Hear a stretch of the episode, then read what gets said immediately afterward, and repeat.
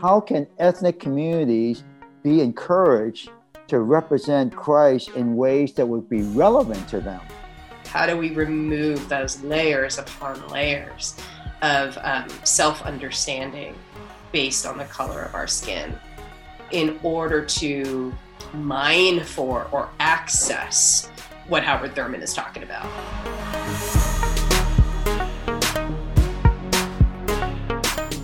Welcome to all God's children. I was glad when they said unto me, Let us go and talk about that taboo Trinity race, religion, and politics. Thank you for joining the Raceless Gospel podcast, where word meets flesh, and where we gather to talk about the sticks and stones that break the skin and bones of the body of Christ and the structure of a church service. I am your host and podcast pastor, Starlette Thomas.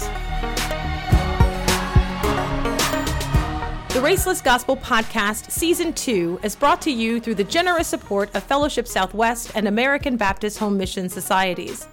On today's podcast, I am joined by Lauren Lisa Ng and Don Ng, Reverend Lauren Lisa Ng serves as Director of Leadership Empowerment at American Baptist Home Mission Societies and is currently completing a Doctor of Ministry in Creative Leadership at Central Baptist Theological Seminary. Reverend Don Ng was the senior pastor of the First Chinese Baptist Church in San Francisco for 17 years and served in the American Baptist Churches USA's educational ministries for 20 years. In this episode, we will discuss America's obsession with Jesus' body how race forms, informs, and malforms our own, and what message our image of Christ's body sends to others. There's plenty of room in the Amen Corner as we talk about the North American Church's body image.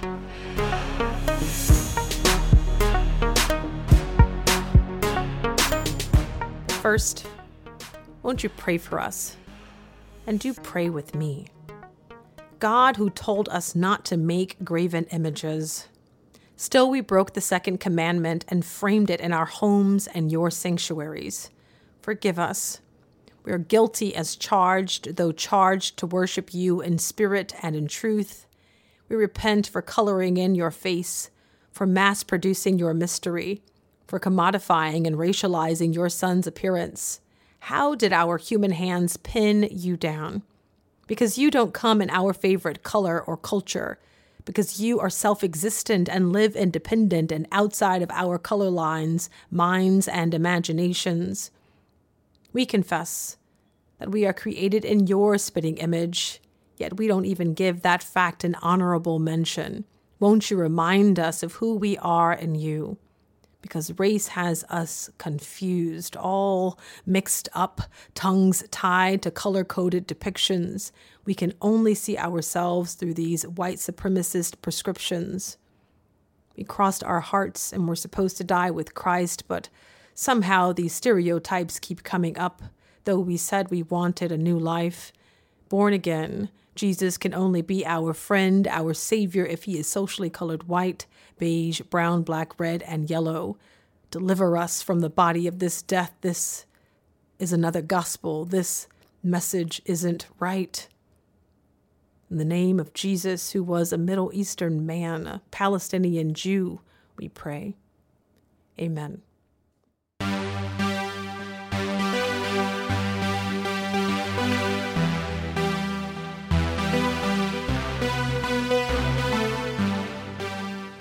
When I was growing up in the South in the early 1990s, when we passed notes in class, as it was long before Snapchat, during the worship service, persons offered a testimony.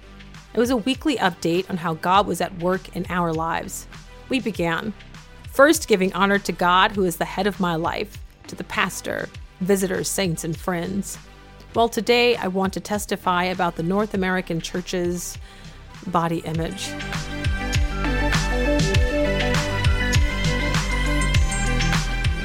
Race is a socio political construct, a long word and a long way of saying that human beings made it up. Not revelation brought down from a mountain like Moses in Exodus, but it was built into a system of oppression from the tip of our tongues up, which is why I talk it down and break race down to what it is. A four letter word, race curses all of us. Made in the image of God, race is an idol that gets in the way of human beings seeing ourselves clearly. It is another golden calf that strips us down to next to nothing. Mere skin and bones, all body but no soul.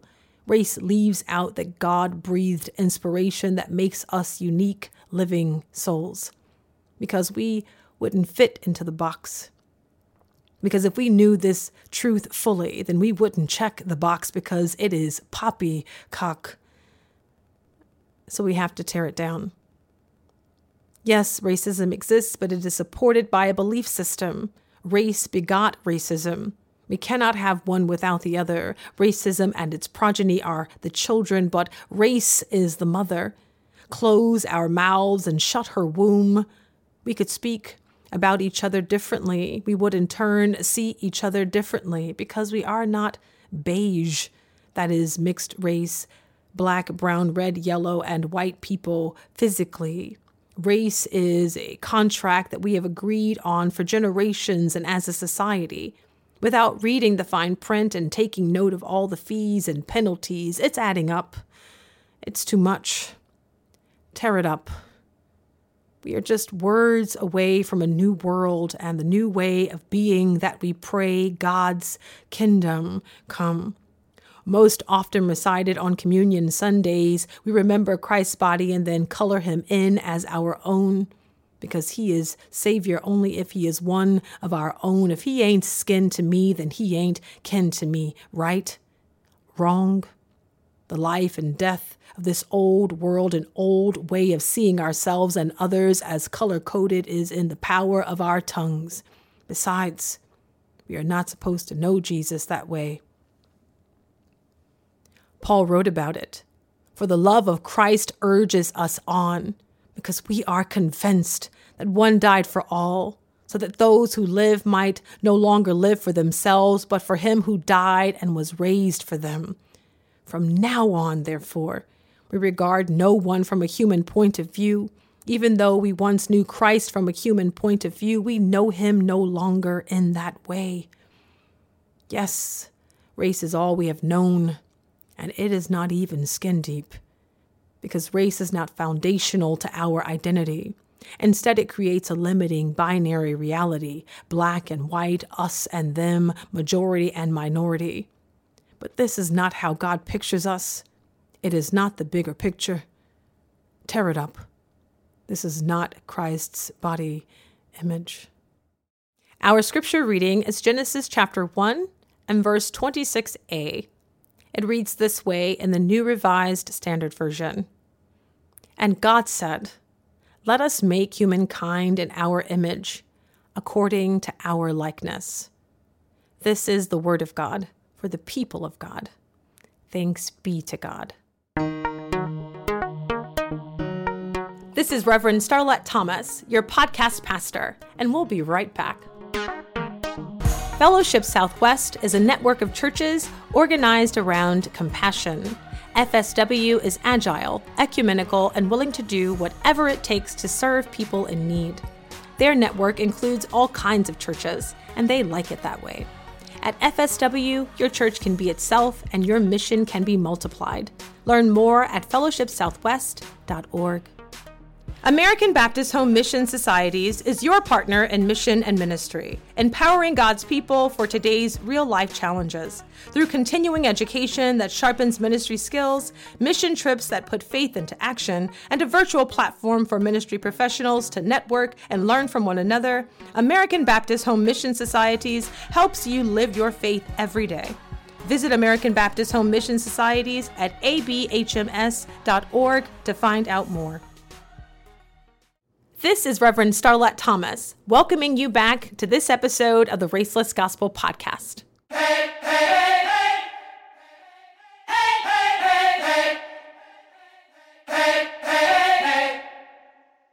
hey,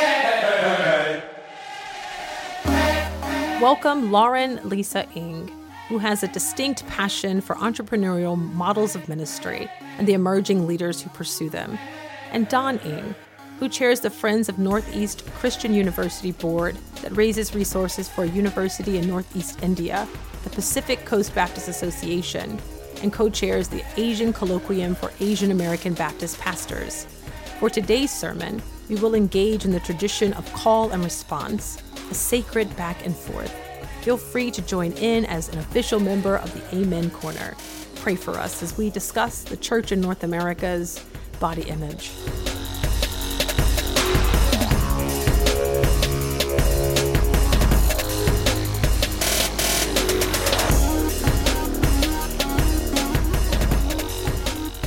So, David Benner, uh, he says in The Gift of Being Yourself, uh, the sacred call to self discovery, God is the only context in which our being makes sense.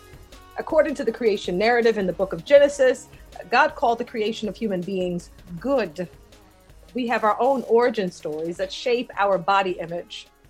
So, then what calls us bad or not good enough? How then do we get back to this holy goodness and get next to the God who makes sense of who we are. Mm. I underlined when you asked about what calls us bad or not good enough, yeah. and um, what are the origin stories that shape our body image. And Starlette, I just started thinking back immediately to what it was like as a Asian American girl growing up um, in southeastern Pennsylvania in the 80s and the 90s. And I su- subscribe to all those magazines. I don't know, ah, 17, 17. YM, Sassy, we had all these experience. things. Same experience, right? And I remember what it felt like to never see myself on those pages. And it was interesting because growing up, I was just a kid growing up in the 80s and 90s and it wasn't until i mean this was there was no internet right? So magazines and what limited television shows you had access to was your sort of window to a highly curated outside world. And so it wasn't until i saw those images of people who didn't look like me but were clearly um, being defined as the standard of beauty uh, that i realized oh there's i'm not just the world isn't just going to see me as a kid growing up in the 80s and 90s i'm clearly something else um, as well to the world. So i was thinking about pop culture. I was thinking about 16 candles Long Duk Dong. Okay. Those of you yeah. who've seen that know yeah. exactly who i'm talking about. I was thinking about short round from indiana jones. Yeah. and i was thinking about a little bit later in probably what was in middle school for me um, Cassandra Wong, played by Tia Carrere in Wayne's World. Highly hypersexualized yeah. uh, Cassandra Wong.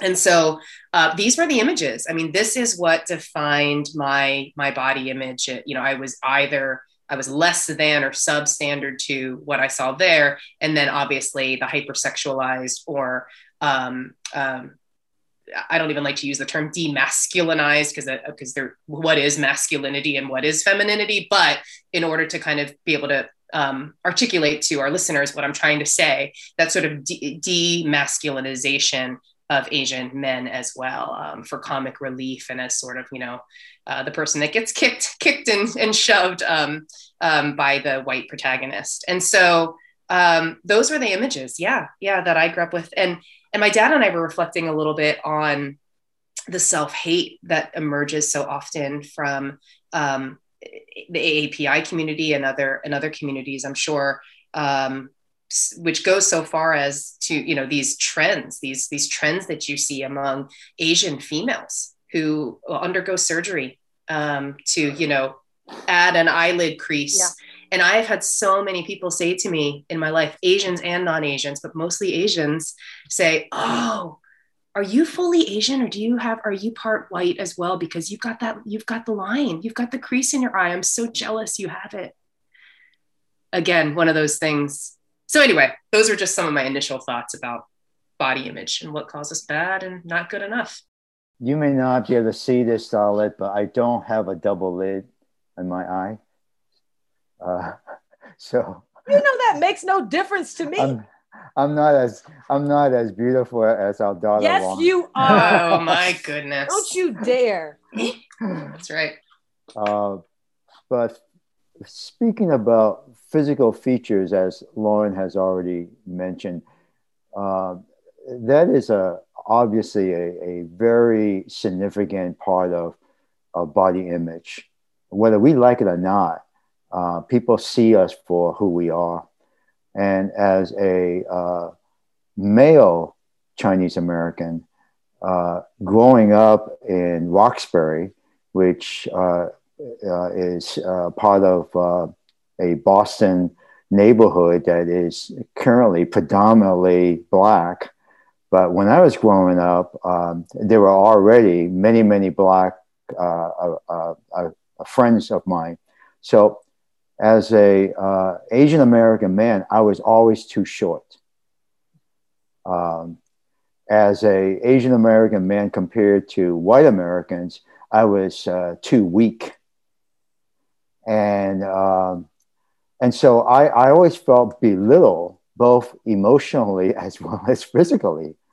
And uh, just like Lauren mentioned about uh, what is attractive as a woman, I felt like I wasn't masculine enough to even compete so I can't run as fast. I can't play basketball as well. I mean, it's all of that that defines what it means to be a male person with uh, physical uh, prowess, which I think uh, uh, uh Asian American men today continue to face is this sense of, you know, uh, who is strong enough, who is strong, you know, fast enough, tall enough, and on and on.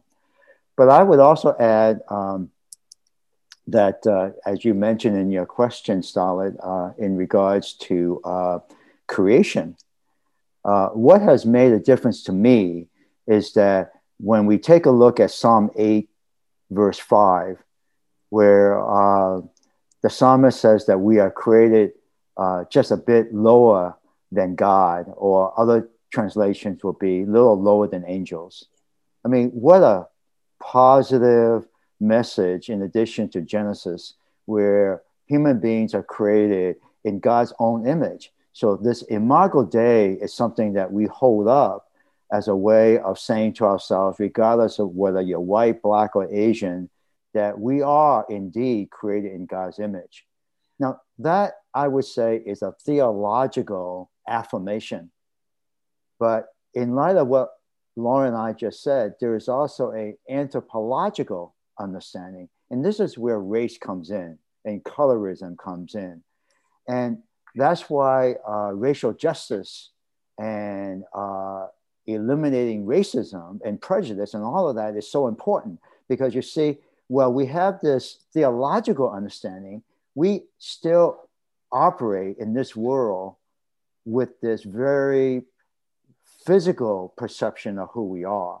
And because of that, we need to then not only invite, include, but to affirm all of our diversity as being all good, all created a little lower than angels.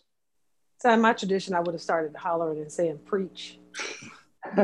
my gosh, I'm taking notes. Oh, please do. Listeners okay. don't know this, but he he snuck in a preach. He said, invite, did. include, and then call it all good. It's all good because they're made a little lower. Yeah. Angels. I love that verse. That is certainly a way in which to get next to God. Mm. Yeah. Certainly a way to do it is to remind ourselves of where we really are, despite where society has placed us. Um, but America has done a work on Jesus. Uh, my, yeah. my second question uh, leads to that. Um, Edward J. Blum and Paul Harvey, they write in uh, The Color of Christ, The Son of God, and the Saga of Race in America. Uh, when Christianity's premise of divine incarnation in the particular bodily form of Jesus collided with the American obsession with race, representations of the holy became critical to the nation's identity and struggles. He asks, how does one address debates and differences within ethnic communities about how Jesus should be represented? Uh, Americans are obsessed with Jesus's body image. In your estimation, how do we separate race from faith? Uh, my dad's experiences coming from a different generation might might be different from mine, but for me, growing up um, in a predominantly uh, white dominant church culture, uh, the Asian American um, faith community, I didn't see us debating and struggling and arguing much. We inherited mm. a um, uh, uh, colonialized, you know, imperialistic um, depiction of an inter- interpretation of Jesus uh, Christ, our Savior in bodily incarnate form. And so um, I remember the church we were growing up in. You know, we had the the meek Jesus with the lamb, you know, the lamb and a stained glass. I mean, that's who that's who Jesus was to me. That's that's what we inherited, or what I inherited. And it wasn't until later on in life when I saw uh, Sadao uh, Watanabe's biblical prints, uh, famous Japanese um, uh, print uh, block print artist, uh, that I was just my mind was just blown. My spirit was just like jumping out of my out of my bones. It was like, oh my goodness. But what's interesting is, um, not I mean, it brought balance for me uh, to to that sort of dominant visual narrative that I had grown up in, I'd grown up with. But I always saw Asian depictions of Jesus as depictions of Christ, not as accurate representations of Christ. I think that's a, there's a difference there, and, and I, would have to spend more time thinking about what leads to those differences. But as a as a woman of color, I again, if I see images of, a, of an Asian Jesus, uh, that's a, that is a depiction of something that can never be bound or fully defined by race or color. It's just another way, right? Uh, I know that that we'll we'll talk later about not being able to see clearly yet, seeing only dimly, right? So it's another way of of getting a, a, a, a glimpse of or a view into um, who Christ is uh, in his in in his humanity and divinity. But I think that for the dominant white church culture, that those images of Jesus that I grew up with in the stained glass uh, window in my church in Pennsylvania is not just a depiction. Like that was Jesus. That was like supposed to be an accurate re- representation of who he was. Um, so that's just one of the nuanced differences that I, I love it. That I see. I love it come on and teach. That's very helpful. Let me add to what Lauren just said. Um, I would say that our history in missions as well as colonialism uh, play into our understanding of, of how American and European basically uh, uh, basically uh, cultures that hail from a Western perspective have uh, uh, dominated our understanding of what Jesus looked like. And so, uh, in addition to what Lauren said, uh, we know of uh, this image of Jesus. This is uh, Warner Sallman picture. He was born in the late 1800s According to Wikipedia, the head of Christ was painted in 1940. And so when you take a look at Warner, Warner Sallman's uh, depiction, uh, this portrait was not only in my home church in Boston, yes, sir. but was also in my home in the church I served in San Francisco. So even the missionaries who were commissioned from the East Coast the home, the people who did uh, work in the United States brought the same image of what Jesus looked like from the East Coast to the West Coast, as well as around the world.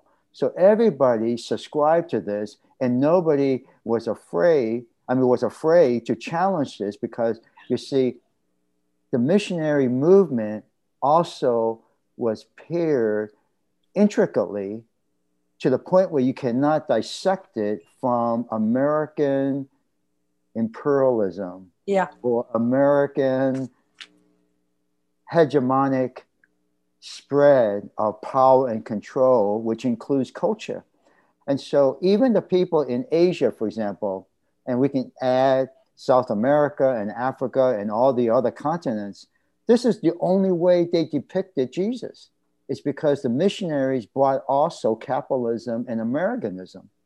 Uh, and so that has to be critically dissected and Absolutely. looked at so that we can separate culture from Christ, who, you know, the, the, the, the essential meaning of what Christianity is, because we have in, infused it or, or, or combined them so much that people just take everything for granted. Know, this Americanization of the gospel yes. and Jesus uh, is, is, definitely a struggle and a strain when, when talking about it with other people from other parts of the world. Um, because we capitalize on that image, which is why we have a patriotic gospel and a prosperity gospel. We have a bobblehead Jesus, and we have a surfer Jesus, and we have Jesus the rock star. I mean, I can go on and on. Jesus the superstar. I mean, it's because of the ways in which we've been able to manipulate that image for our own purposes. Even though how he looks, it is important that he came in the flesh, but the fact that we focus on the physicality of Jesus says everything about the work of race that is at play. Yeah. And it makes us focus on his physicality as well. And it makes a difference how he looks, not what he did, but how he looks, yeah. how you look to me. Uh, that is the trick that race plays, uh, including his, in, including male, including maleness. I mean, oh, I know that we're, you know, yeah, yeah, exactly. Absolutely. Because I mean, and even that could be a whole nother another it, it absolutely could. We'll have um, down yeah. to the the struct the the texture of his hair, to the color of his eyes, to his jawline. All of that communicates who Jesus yes. is with, who Jesus belongs to who Jesus identifies with. Yeah. So, it, it, so in some ways, uh, while I am critical of Warner Sallman's Head of Christ, it is a, an attempt, if we take a look at it critically, an American version of who Jesus is. Oh, yeah. It is not the universal depiction of Jesus, but it's only an American version like you said, Starlette, the uh, the American nose, the the the high cheekbone, mm-hmm. the brown hair. Okay, so what? But I want to make the point that the incarnation of God in Jesus still means that Jesus was uh, born in Nazareth or in yeah. Bethlehem. He's a Galilean, and yeah. so God made God's self known in a particular group of people. Right. And um, and that's how we know God is through this uh, this uh, willingness of God to reveal God's self through a Jewish person. Now, because of Western Christianity dominating the whole world, it did not allow ethnic groups to uh, also draw their own head of Christ. Oh, no. You see, yeah. because you see, then people, the dominant culture will say that's heresy. Mm. And we don't want to be heretical, right? We can get burned at the stake. Uh, but your related question is how can ethnic communities uh, be encouraged to represent Christ in ways that would be relevant to them. And I think that's the challenge that we have uh, today that uh, all Christian communities, uh, hailing from their various ethnic, cultural, racial backgrounds, should be encouraged to depict who the Lord is in their own context. And that's not being heretical, that's just trying to say the cosmic Christ that saves humanity can also be understood in our very particular cultural context. But doesn't Jesus show up in many different ways, in ways yeah. that are identified? He showed up, and they and he th- they thought he was yeah. the the gardener. Yeah. Right. Didn't and even know fact, who he was. It is the problem right. is that that whiteness is is is is deemed synonymous with Christ likeness. That's the yes. problem that yes. whiteness is now a social righteousness, which is then equivocated to mean salvation in some way. That right. salvation, Savior Christ, yeah, that that salvation through Jesus Christ includes cultural assimilation. Yeah, yeah. So in the Asian American church, for example, um, uh, and I want to say Asian American church here in the United States, I don't know of anybody who have depicted Jesus outside of he being uh, white Hmm. or from the Middle East. Now, what we have done here is to uh, substitute the elements of the Lord's Supper rather than grape juice and bread. We have used tea and what we call bao, which is a kind of a uh, a Chinese dim sum. Okay. Now, I love it. Okay, so you see, that's- you, and I'm that just feels like home to me. yeah, Mhm. you see, so Asian American uh, uh, theologians as well as practitioners are pushing, pushing the boundaries to say we could still celebrate Holy Communion with Chinese American elements. Mm. but we have not gone so far as to make Jesus Asian. Now, the church in Asia has. So the um, the Amity Foundation, which is the uh, state-approved Christian church in China, you'll see a lot of uh, Chinese drawings of Jesus in Chinese robes uh, teaching and preaching in Chinese settings. But you see, that is still from the Asian American church point of view as foreign. We have not gone far enough or have mature enough to to go the next step. That's that's what I'm saying to these two DMin candidates here. I think we need some work done here. Someone need to have a DMin degree. Well, that that goes back to the origin stories of Yes, our does. faith, of Yes, our faith origin stories, right? I mean, we were raised and and and reared in the in in the oxygen of of a white Jesus, um, and so you know, I I I am still getting to know a Mm. Jesus that is not white Mm. uh, before I will begin to you know create the depictions of uh, of who of what that might look like. So But that that that this is why the inward journey is so important. Howard Thurman he he writes in the inward journey that whatever may be the occasion, um, there comes a deep necessity which leads you finally into the closet with yourself. It is here that you raise the real questions about yourself. The leading one is, uh, what is it after all that I amount to ultimately? Such a question cuts through all that is superficial and trivial in life to the very nerve center of yourself. At such a moment, at such a time, you must discover for yourself what is the true basis uh, for your self respect. Race says that all we are and ever will be is based on the social coloring of skin, the amount of melanin we possess. Uh, what is the North American church's body work around the socio political construct of race? Because it sounds like there's going to be a lot of um, deconstruction, decolonizing, deracializing. Um, that's so powerful, though, that you're still getting to know Jesus because this white Mhm. Jesus takes up so much space. hmm I mean, the first social critique I received as a child was based on my color. Mm. I mean, it wasn't, oh, you know, you're, you could do a little bit better at paying attention in, in class, Lauren, or you could, you know what I mean?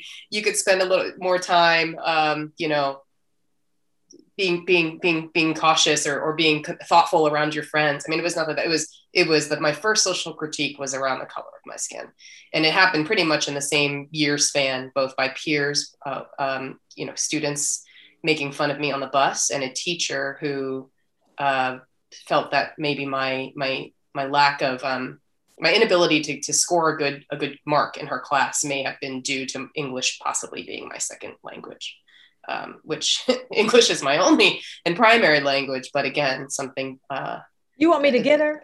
a determined. Oh yeah, she's she's gone. Starla. my mom got her. My mom. Did you see my her. head just move to the side? You, I, I can't stand when people. You want me to get her for you? I know. I might. You're I on the might need podcast, and that, I feel a bond. I feel a closeness. Once you're on the podcast, I just feel like we're related, and so uh, we can have a you know come to Jesus meeting. We can pray for. We you. can- I believe in laying hands.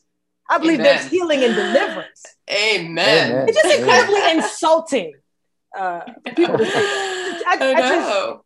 it just, Right. it just it gets it gets on my nerves, and so I, I had a I had a I love it. I had a reaction. I love it. So I mean, so what do we do? What do we what you know when when those are the first either social critiques or social affirmations that we receive? um, in our time on this earth, walking this earth, um, how do we? I, I, was on another podcast recently, or another interview recently, and I was talking about removing the sediment. How do we remove those layers upon layers of um, self understanding based on the color of our skin uh, in order to mine for or access, uh, you know, what Howard Thurman is talking about? and um, it, it, dawns on me, you know, I had a conversation recently with a, a, a church planter um, in New York, and she has an intentional uh, call and vision for a uh, for an intentionally multicultural church and multiracial church, and um, is having difficulty gaining traction. Um, she herself identifies as a black woman, and so we had this interesting conversation around, you know, well, who is who is or what is the black church, the Latinx church, the Asian church, right? Um, and how do we kind of pull apart, recognize and pull apart the value and significance of our cultures, our, our, our, our distinct and diverse and beautiful cultures and ethnicities from uh, the oneness that we know we are to seek as the body of Christ. So one of my favorite passages is from Ephesians 4. Um, you know, there is one body and one spirit, just as you were called to one hope when you were called, one Lord, one faith, one baptism, one God, and Father, Mother, Parent of all, who is Come on, good all Baptist. through all and all, right? So, um, so that's a struggle that I'm, I'll just admit I'm, I don't know. I don't know where I am with that right now because I, I took this class in my MDiv program around what is the dis- distinct Asian American ecclesiology. And the thing that my dad just talked about with the T and the bao, I mean, that was that was one student's project. Um, I remember writing a song that was like, you know, the content, the lyrics of the song were very much are, are expressing who I am as an Asian American female Christian. And so we were like trying to trying to like form or cultivate a unique Asian American ecclesiology and i'm still sitting with that like 15 years later where i'm like is that the goal? Or or how much of the goal is that? And then where does it move into um, seeking a, a, a you know a oneness again um, as the whole still diverse but unified uh, body of christ? So good. Uh, my response to uh, thurman's uh, quote uh, is that uh, we need to do hard work. Um, yeah. The only way uh, individuals are going to arrive to what Thurman uh, talked about in regards to self respect is uh, hard work, the willingness for people to uh, understand oneself. It reminds me of uh, Abraham um, Maslow's self actualization steps. Um, unless people have even the opportunity of not worrying about where they're going to get their next meal or how are they going to pay uh, their next uh, uh, rent, we don't have time to do the hard work of understanding who we are. So true. So let's stop criticizing critical race theory. Yeah, come on, sir. Let's do the hard work and understand how race has defined who we are as a country, right? Let's don't allow white communities uh, get away from not reading white fragility. They have to read that book, right? I'm about to cash all, app you. And we all have to read Kent I'm about to cash app you, Pastor Don. No, because he's preaching. Yeah. I don't know if you know this, Lauren, but your father is preaching. I amen. Amen. Okay. You see my phone? I'm getting I'm ready standing. to cash app you, sir. Hands yeah. in the air. Speaking a word. Yeah. I mean, when when I think about um, doing the hard work, uh, either we choose to do it ourselves or God will do it for us. All right? You so, better preach. God is not going to let us still end up being sinful people. And I think about the Apostle Paul, right? he goes around persecuting people, right? God won't let him do that anymore. So he struck him down on the road to Damascus. What did he do, Don? What and did he he do? blinded him so that he can't even walk anymore until he got transformed, right? Yes, sir. Right? Yes. And then he figured it out. And then he spent the rest of his life being one of the greatest theologians of all time. You see what You I mean? better testify. He's But telling us what God will do. Because see, the apostle Paul came of age because he understood his selfness. Yes. Thurman said. And I think that's the kind, and Paul is just a male model. There are women models, there are young people's models. We just need to say to people, look, unless you want to be whole again, Mm. you got to do the hard work. Yeah. People off, you know, from doing this. And and so, you know, it, it doesn't just come of age, although age does help.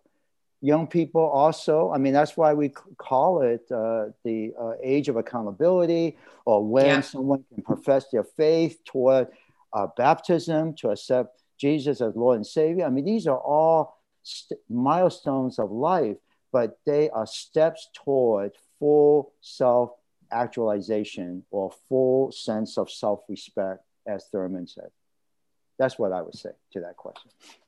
He said, he, listen, he's he's made all this racket, you know, just wrecked the whole conversation, and then says, Well, that's all I would say. You know, That's all I gotta say. I'm over here disheveled. I, I'm, I'm trying to I'm- get myself together. I'm retired. I am undone right now. No, God's not done with you, Dad. My Lord. Not at all. There's Are no retirement. serious? Nope. No, sir. Uh, no, and we're not done with this conversation. This this next question. I, Thank you. mind blowing. So Ha- Hagar calls God El uh, asking, "Can I still see God after God saw me?" Uh, and Karen Gonzalez, she writes in "The God Who Sees" and "The Journey to Belong." God is present with anyone who is treated as a human resource instead of a human being. Uh, what images do we need to be stripped of in order to see each other? Not as strangers, but neighbors, not immigrants, but all citizens, not as some socially constructed other, but nothing more or less than human beings. What is the body work and how do we do it? Uh, what tools and texts do we need? Uh, and what is the God that we see? We cannot relate as human beings. Are you looking at me? She's not getting ready to jump in on that. You're already on a roll. Come on, Spirit. I don't know. I'm pulling up my Bible here. Speak a word. That's what you do. Come on. I know. I got my know. Bible app. I'm ready. I have my red American Baptist Bible. Talk to us. Teach us. What do we do, Elder? well, I think this is where Lauren mentioned too about First Corinthians chapter 13, verse 12. And, um, you know, we, we all want to be able to see completely, but as Paul mentioned, for now we see in a mirror. And uh, your raceless gospel mission, uh, Starlette, kind of reminds us too that uh, we see each other and we see our differences, but we also see our commonness, common identity. Um, but I think my point is is that for now we can only see uh, in part, and then we'll be able to see face to face. Mm. And while God has known us fully in creation, uh, we will eventually know uh, fully as well as we are already fully known by God. And so w- we are on a journey. And until Christ returns, we are only able to see a glimpse of what God's plan is for us.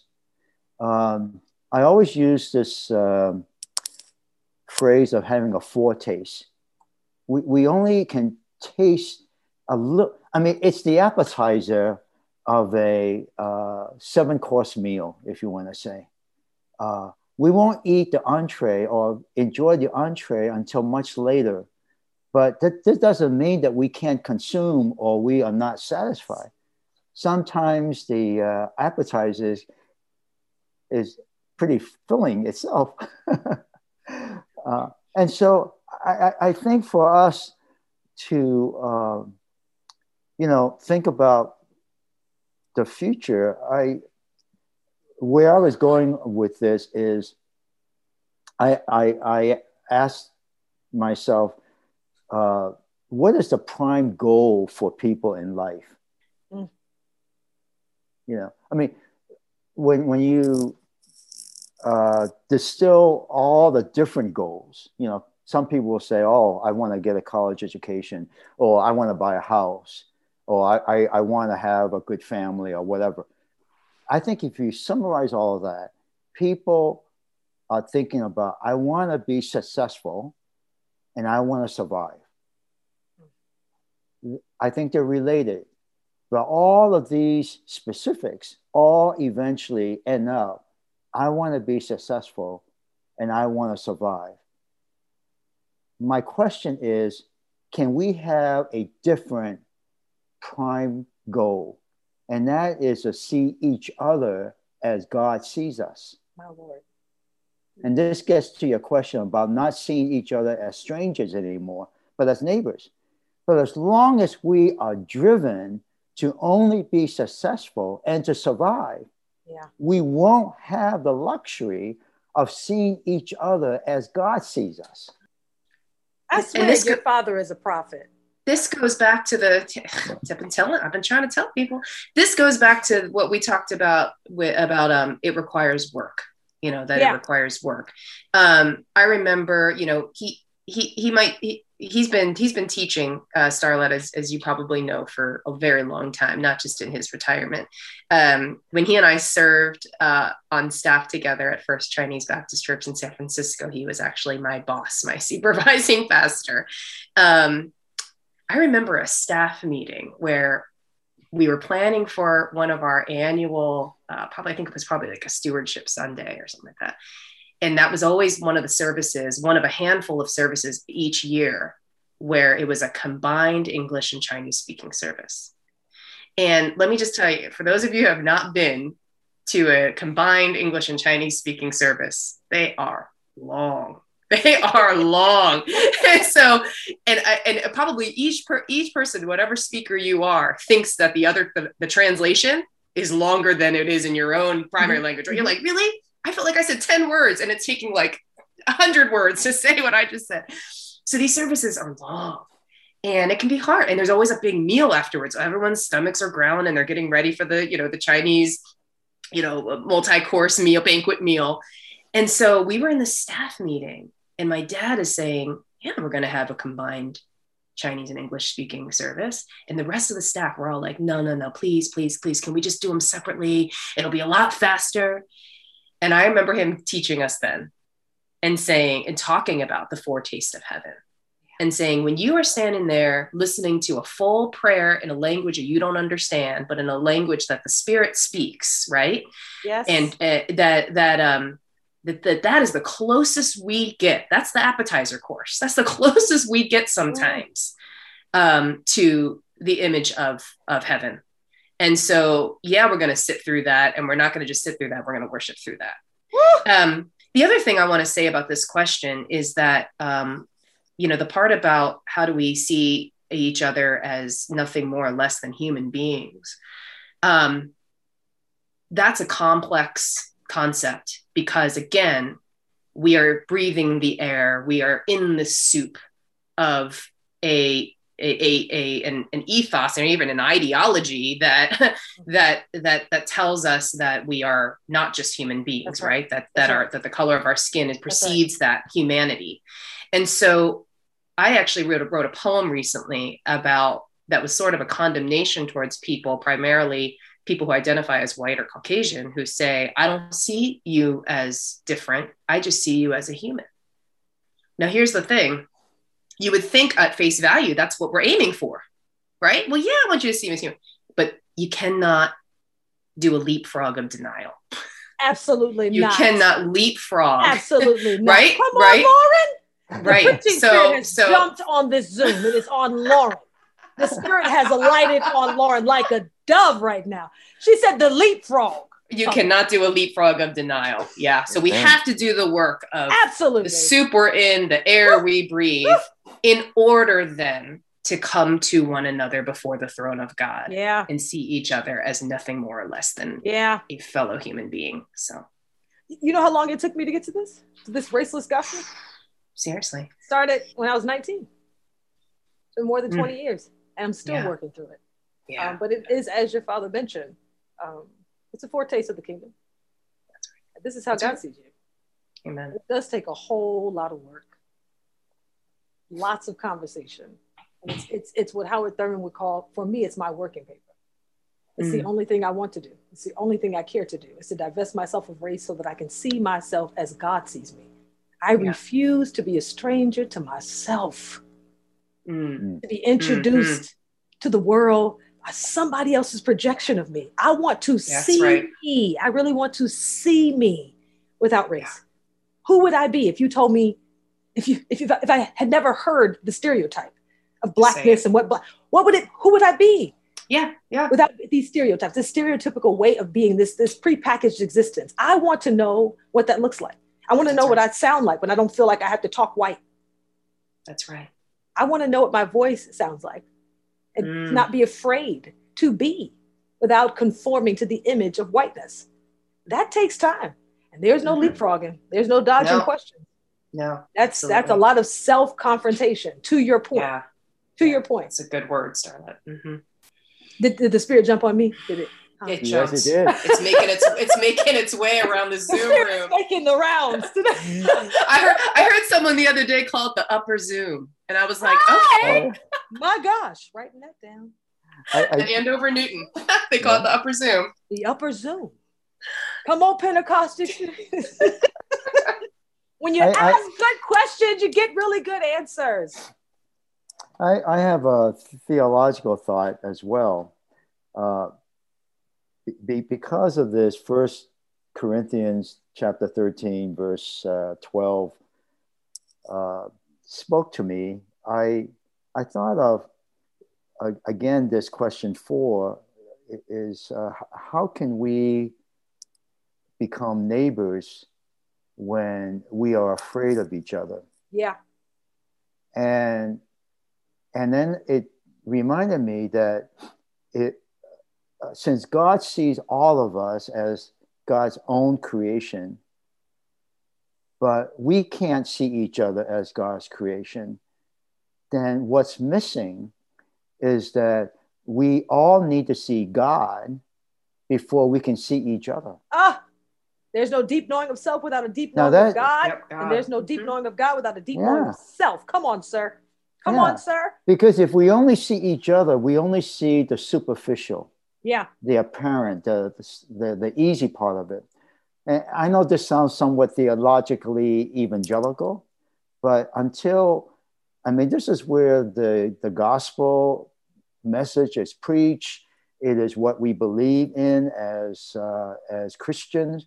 Is that when we are able to see God through Christ, Mm. we can then have reconciliation and, and, and justice and the uh, recognition of each other as uh, as equal and and and and and affirm as people because short of that we see each other as less than god created Yes. so Yes. th- there is this uh, triangle if you want to say that uh, that all has to be understood before reconciliation and, and racial justice takes place Mm. and it doesn't deny our our our identities but in some ways it it fills it it it it, it, it blesses it because god created all of it you see Yeah. anyways i just wanted to I'm glad you said it. No, Said race that. would suggest that I'm you're kin to me if you're skin to me. Mm. But if we don't appear the same, if our skin color doesn't appear the same, then we have no relation and I have no Right. reason to speak to you. That's the prop. That's just one of the problems that I have with race. With God, there's a deeper belonging. Like I feel very much connected to you two, and it has nothing to do with race. like Yeah. absolutely nothing. I was getting ready to fight somebody for Lauren. Well, there, I know you were. I'll have to I really look was. I still The- feel the- it in my here's here's the other thing, and I know I don't want to go over time, but here, here's another thing. There's a there's a book I read. Um, it's around animal theology. So here's another thing. So you know, this is a whole whole again another podcast or another episode entirely. My dad and I are both plant based eaters. I'm a vegan. He's a vegetarian. Trying to get him there. But here's the thing. This guy talks about Adam naming the animals, and and the significance in how we name what we name. And so we can talk about um, about about about color and race, and then we can also talk about spe- speciesism, right? That Yes. that again, um, you know, why why is it so difficult to see um, all of God's creation as good, all of God's creation as sacred, and all of God's creation worthy of respect and dignity? It's because of how we name things. yes. So he talks about Adam named, you know, a uh, a, a, a chicken and a chicken, a, a chicken, a chicken, maybe. Um, but now we have named that chicken um, dinner Ooh. or, commo- or commodity. And then Adam named the cow a cow, but we have named the cow leather, purse. Lord have mercy. Okay. So that relates to race as well. Yes, it does because Right? we are renamed. Absolutely. because we rename we rename as commodity as slave Yes. as less than Yes. as sub subservient or subordinate and so um Migrants. My as Lord. migrant as Yes. foreigner as other all those Immigration, things Yes. yeah, yeah. Mm. Last So question, true. man. I'm so glad you said that yes. because a part what happened with, with American slavery is that they renamed African people. But One of the first things they did was take their name away That's right. and, and stop calling them African, which socially dislocates. They called us black Mhm. so that we have no place to go back to. Wow. Which- which- there is no black country. right There's no country called black. There's no language called black. Those things are created in America. That's American made. that's right To your point, because That's we're right. Mm-hmm. renamed, because somebody else named us, we are lost and disoriented and don't know who we are or who we belong to. that's right Last question. I don't know if it can get any better. My gosh. but I believe it can because I got prophets in the house. So this woman is brilliant, by the way. I'm sure you all already know that. Like she's incredible, like amazing. So Cathy Park Hong, she writes in Oh, uh, minor feelings. What you want to say? What you want to say? no, she has the book. So do I. i knew you did Come on, bibliophile. Are you serious? i know you have the book This one, oh, I, I'm horrible. I'm dangerous in a bookstore. My Lord and my God, help us. uh, But she we're gonna is cash we need to cash up you my bless you and your ministry. Uh, I have books. Well, it's not my fault. I, I read the C.S. Lewis, uh, and when he was growing up as a child, um, that there were books everywhere, that he Yes. bumped into them, that they were piled up. There were stacks of books. Yeah, he would go into the kitchen or the living room or by the dining room table. There were just books everywhere. Now mine are a bit more. Um, they're, they're a bit. Uh oh. What, what are we doing? Listen here. i show you this picture so what I'm holding up, listeners, is Oh this my piece gosh, of art I that love I found, and it's basically a library, he- ceiling, floor to ceiling of books, and there is a toilet with toilet paper right in the middle. So one Heaven. not what It's called Heaven. The artist One may not leave. called Heaven. One no no need no, No need, need to to. leave. You have all that you need right there. I love books more than I love people. I will choose a. I'm, a, I'm also an. in- I'm an introvert. I yes, will pick too. a book you can't any tell day. that. Oh yeah, No. I'm a high functioning. You're high functioning. I'm a high functioning introvert. You have to be, especially in ministry. They don't want somebody. And, and my name is Starlette. Like, come on, Starlette. You have to, you know, put on the show. It, it just comes with the name. Uh, but we have digressed. Don't start. Don't start talking. the, the brilliant. I love people who name things and who call a thing a thing, and she does that. So Cathy Park, Park Hong, uh, she writes in Minor Feelings and Asian American Reckoning. She says, patiently educating a clueless white person about race is draining. It takes all your powers of persuasion, because it's more than a chat about race, it's ontological.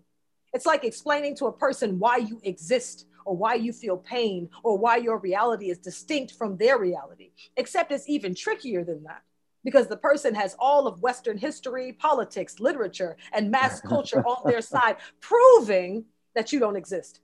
So, how does the body of Christ work to deconstruct this image of socially colored whiteness, its sovereignty and supremacy, uh, and subsequent erasure of all other images of human being and belonging? It is hard work yeah. to push back. Yeah. It is.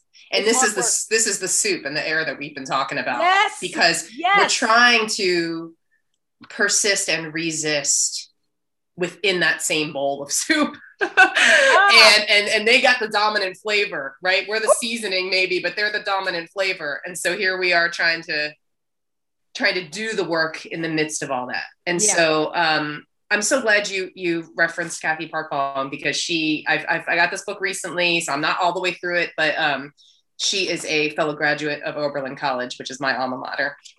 so I'm pretty excited about that, and um, yeah, I have to give that shout out. But you know, so the other thing she talks about in the book that you'll you'll recall, Starlette, is that she talks about the scrubbing of ethnic markers mm. from mm. from from creative writing in her mm. context, but all forms of expression. Oh yes and um and i love that because she's talking about how um you know there are things you don't there are things you don't write about there are things you don't um that that are that are ever separated from your race so for example i'm i'm a poet i'm a writer and every time i write a poem if it's about my race I get all kinds of likes and comments and feedback, which I'm grateful for. I'm glad a conversation ensues. But I can't, when I write a poem about something that has no ethnic marker, like I write a poem about the mountain that I like to hike on, or I write a poem about my motherhood and my daughter's daughterhood, would, would you guess that it doesn't get nearly as much, right? Uh, response. Here's why because um, I'm never a human being writing about the mountain I hike on. The hmm. world mm. sees me as a Chinese woman writing about the mountain I hike on. I'm never just a mother thinking about how to care for her daughters. I'm an Asian mother thinking about how to care for her biracial daughters. But you would be if you were socially colored white. That's right. Because that is the dominant, right? That's that narrative again. That's a dominant. So um, it's only because I am a divergence from the main flavoring of that of that soup and so and so um, and there's this great illustrated um, uh, uh, piece by an Asian artist um, and writer that I, I, can't think of the name right now, but it's it's talking about that. It's saying, I don't want to fight today. I don't want to. I don't want to write about race today. I don't want to write about gender today. I don't want to write about my sexual orientation today. I don't want to fight today. That's right. I just want to. I want to write about things white girls write about. Mm. I want to, I want to, I want to write about the, the, the, the kid I got a crush on. I want to write about the movie I just saw. I want to write about the meal I just ate. I want to write about the things that white girls get to write about. Oh, right. So I think that gosh. the work, I think that the work we do, because you ask, you know, what is the body of Christ work, is is to is to is to strive continually strive towards worshiping and and following God with all of who we distinctly and collectively are, right? So we're not trying yeah, to yeah. participate in, in, any type of erasure no, absolutely. of our distinct distinct diversity, recognizing that by simply being, we are the Imago Dei. By yes. simply being, we are already the image of God. We're not aspiring That's to a right. white centered right. image of God. That's we right. already are that That's image. Right. That's right. That's we already are that image. That's right. Yeah. Untouched. Untouched. No additions that's right. We're, all, we've already we already are who are who we are supposed to be. I guess is if that's what bothers me.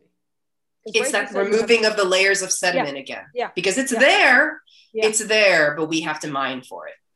Yeah. And it's a deep dig.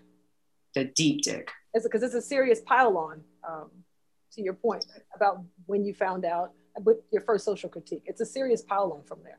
I mean, it starts right. it starts very early on about who you are and will be and who you are and will never be, and who we see you as and who you will see yourself as, which is totally different from who I actually am. It's gonna be a very long time to realize this is not me. This is not me. This is not me. Oh, I don't have to do that because that's what socially colored black people do. I don't have to like that. I don't have to do that. I don't have right. to follow that pattern. I don't have to go that way. But because we are socially conditioned to do so and That's to right. live and exist and and to live, move, and have our being in whiteness. That's right. Which is totally different from living, moving, and being in Christ. Might in Christ. Mm-hmm. But the mm-hmm. two have become synonymous. Um, there's a conversion. There's a conversion that happens uh, when mm-hmm. we enter into race. Mm-hmm. You have to change. You have to submit to the to the dominant narrative, which is why persons change their body image. I would, That's uh, right. Add to uh, what you just, both of you just said about the dominant uh, world that we live in. Um, uh, you know, we've gone through uh, some very uh, drastic changes of of uh, who we are and, and the people we have become. And, and so I, I sense that the, the country is going through a correction, if you want to say, mm-hmm. trying to figure out uh, what is our national compass. Yeah. Um, so, for example, just taking a look at how we celebrate months. So February is Black History Month. Uh, May was Asian American History Month. Don, you know I don't like that. June, I say celebrate yourself every day of the week. Was, I don't need anybody to tell me that when I'm awesome and was when I'm Pride Month. Okay, so we almost have. I think the country is going through this self identity crisis. Mm-hmm, mm-hmm. Yeah. And yeah. and and we know that voter uh, re, uh, repression in the states is due to the fact that some white people just can't believe that uh, people of color are making up the majority of our country. So oh. they're trying to uh, uh, trying to push back against that. But my point is that I would say that I would close with a story. Uh, Lauren and and her son, 10 uh, year old Cannon, and my wife Joy will be going on the 4th of July to uh, downtown San Francisco. And that um, I will then receive on behalf of my family the U.S. Congressional Gold Medal for the fact that my father enlisted in the U.S. Army during World War II because over 20,000 Chinese Americans served in World War II, but they were not recognized. Oh my gosh. They were not remembered. And so there has been a national project to uh, uh, record all of these uh, uh, uh men, primarily men, who served in all branches of the military. And once it has been verified, uh, through uh, all kinds of documentation. Uh, we then get the recognition. So, so I will be going. Uh, they only allow four people per family, in order to not only receive the medal but to document the fact that uh, Chinese American men uh, contributed to the defense of this country mm. during World War II Mm. They were willing to die for this country, even though they were not yet citizens. And because they served honorably, they became citizens. And so that's one story among thousands, if you want to say, that have not made it to the American historical canon that needs to be told in our uh, public schools in order to then create a landscape of who America is for tomorrow. You see? So as long as white hegemony and dominance continues to prevail, we need to add to the history as well as to correct American history so that our future generation can have a fuller and more truthful understanding of what America is. You know, I'm having a full circle moment so doesn't that mean that you're not too short? That you're not mm. too hmm. weak? That your physicality was just what they needed? Mm. That's why my mouth opened That's Yeah. why I gasped. Like Mm.